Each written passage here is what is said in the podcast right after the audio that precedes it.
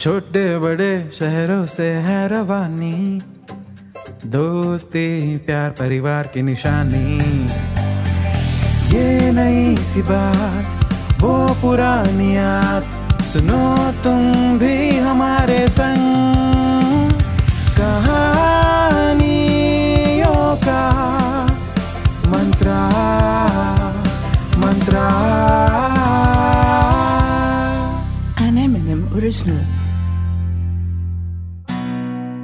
सत्य ही मनुष्यता की पहचान होती है।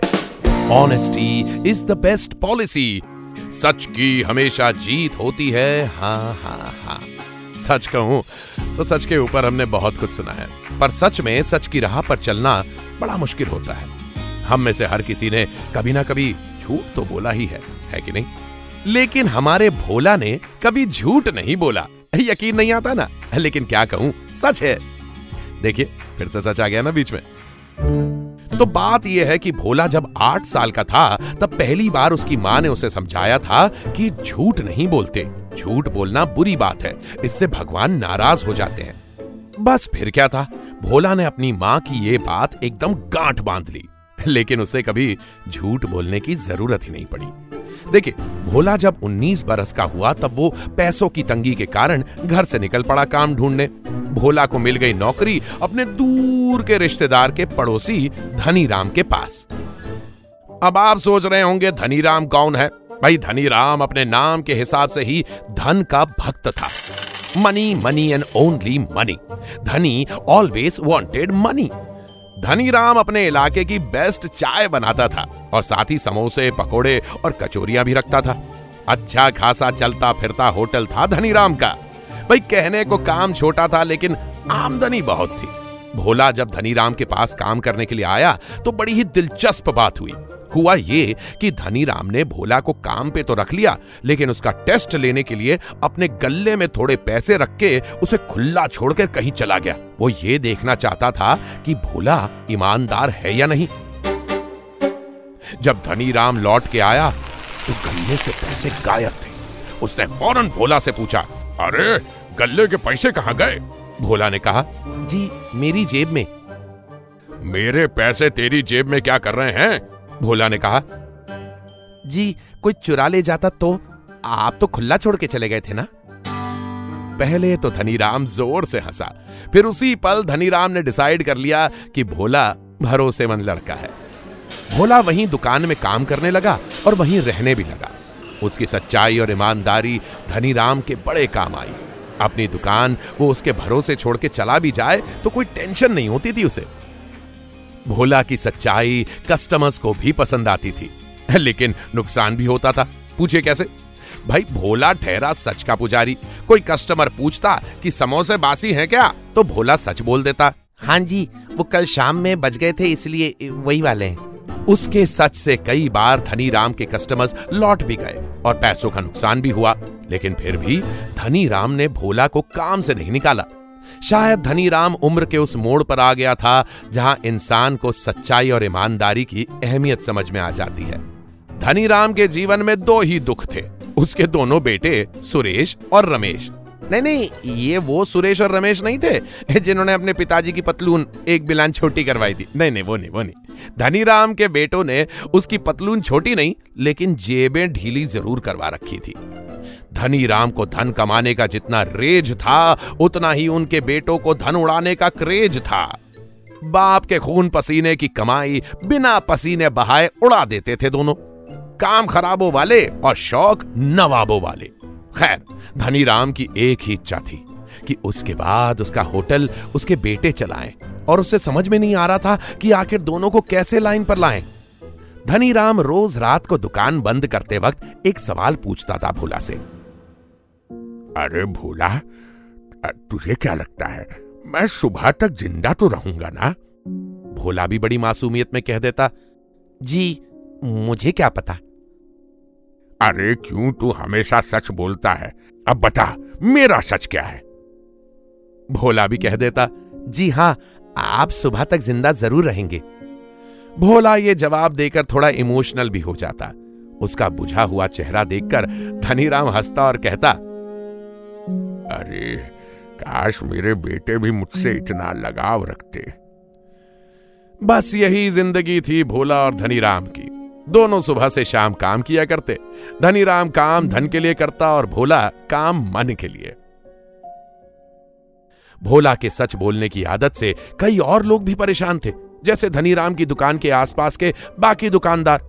कई बार धनीराम से उसकी शिकायत भी कर चुके थे, लेकिन धनीराम उनको समझा बुझाकर शांत कर देता था। भोला की सच्चाई पे कई लोगों में शर्त भी लगी हुई थी।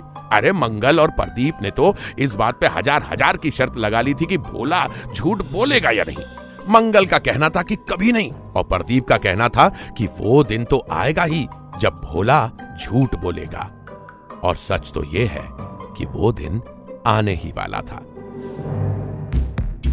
अजी हुआ यूँ कि धनीराम के बेटों को यह खबर मिल गई कि धनीराम ने एक एफडी करा रखी है दोनों बेटों के नाम पे। बस फिर क्या था? दोनों पहुँच गए धनीराम के पास और लगे पैसे मांगने। लेकिन धनीराम ने साफ़ मना कर दिया। बेटे भी जिद पर अड़ गए कि जब हमारे लिए पैसे रखते हैं तो फिर देने में क्या दिक्कत? धनीराम ने भी कह दिया, अरे, ये पैसे तो मेरे मरने के बाद ही मिलेंगे। दोनों बेटे मुँह लटकाए चले गए। पर पता नहीं, धनीराम को क्या सूझा? उसने उसी वक्त भोला से पूछा अरे भोला एक बात तो बता। भोला बोला जी मालिक। क्या ये मेरे बेटे पैसों के लिए मुझे मार सकते हैं? भोला ने जवाब दिया जी बिल्कुल मालिक। सच में? जी आप ही ने तो उनको बताया कि पैसे आपके मरने के बाद मिलेंगे। धनी राम की तो सांस अटक गई। भोला के सच पे उसे पहले ही यकीन था और अपने बेटों के नकारेपन पर भी। सारा दिन धनी राम की जान उनकी सांसों में अटकी रही। पैसों के चक्कर में जान गंवाना थोड़ा महँगा सौदा लग रहा था। शाम को दुकान बंद करते वक्त धनी राम बहुत उदास था। भोला ने कई दफ़ा पूछा भी, लेकिन उसे कोई जवाब नहीं दिया। आज धनी राम भोला से कोई बात भी नहीं कर रहा था। भोला को भी बेचैनी थी कि मालिक कब सुबह तक ज़िंदा वाला सवाल पूछेंगे। उसको भी इस डेली होने वाले सवाल की आदत पड़ चुकी थी ना? इसकी बिना उसे नींद नहीं आने वाली थी। काफ़ी देर की खामोशी के बाद धनी राम ने भोला से कहा अरे भोला। जी मालिक। मैंने फैसला कर लिया है। क्या मालिक? मैं कल ही जाके ये एफडी तुड़वा लूँगा और सुरेश और रमेश को पैसे दे दूँगा। अच्छा है मालिक ठीक है मालिक। चल जाके सो जाते हैं। सुबह भोला की आँख एक हंगामे से खुली। सुरेश और रमेश कमरे के दरवाजे पर खड़े चिल्ला रहे थे। आस पड़ोस के लोग भी जमा हो गए थे। भोला को कुछ समझ में नहीं आ रहा था। उसने जब तखत पर लेटे धनी राम को देखा तो बिल्कुल शांत पड़ा हुआ था। कोई हरकत नहीं। न सांस चल रही थी और ना पेट फूल रहा था। धनी राम का स्वर्गवास हो गया था। भोला फूट फूट के रोने लगा। लेकिन धनीराम के असली बच्चों ने भोला के ऊपर पिताजी को मारने का इल्ज़ाम लगा दिया। पुलिस आई तो तफ्तीश में पता चला कि हर रात की तरह दुकान में दो ही लोग सोए थे, एक मृतक धनीराम और दूसरा भोला। हो ना हो, भोला ने ही कुछ किया है। पुलिस भी डांट डपट के भोला को थाने ले गई। तभी मंगल ने दरोगा जी से कहा कि इससे पूछ लीजिए कि किसने मारा है? ये कभी झूठ नहीं बोलता। दरोगा इस बात पर हंसने लगा तो लोगों ने भी भोला की सच्चाई की कस्में खाई और आखिर दरोगा ने भोला से पूछ ही लिया। हाँ भाई किसने मारा इसको? भोला ने जवाब दिया जी इनके बेटों ने। ये बात बोली और भीड़ में हंगामा मच गया।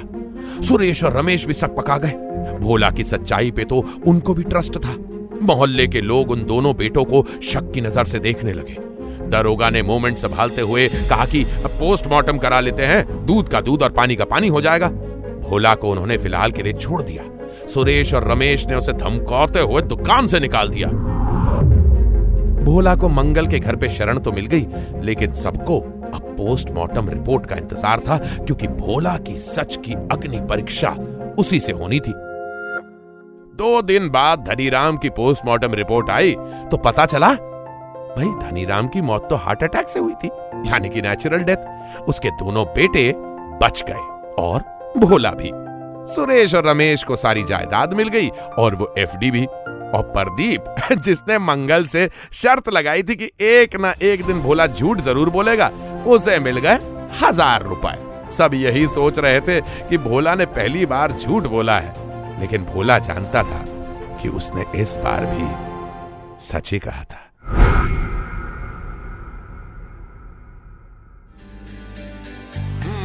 तो कैसी लगी आपको हमारी आज की ये कहानी?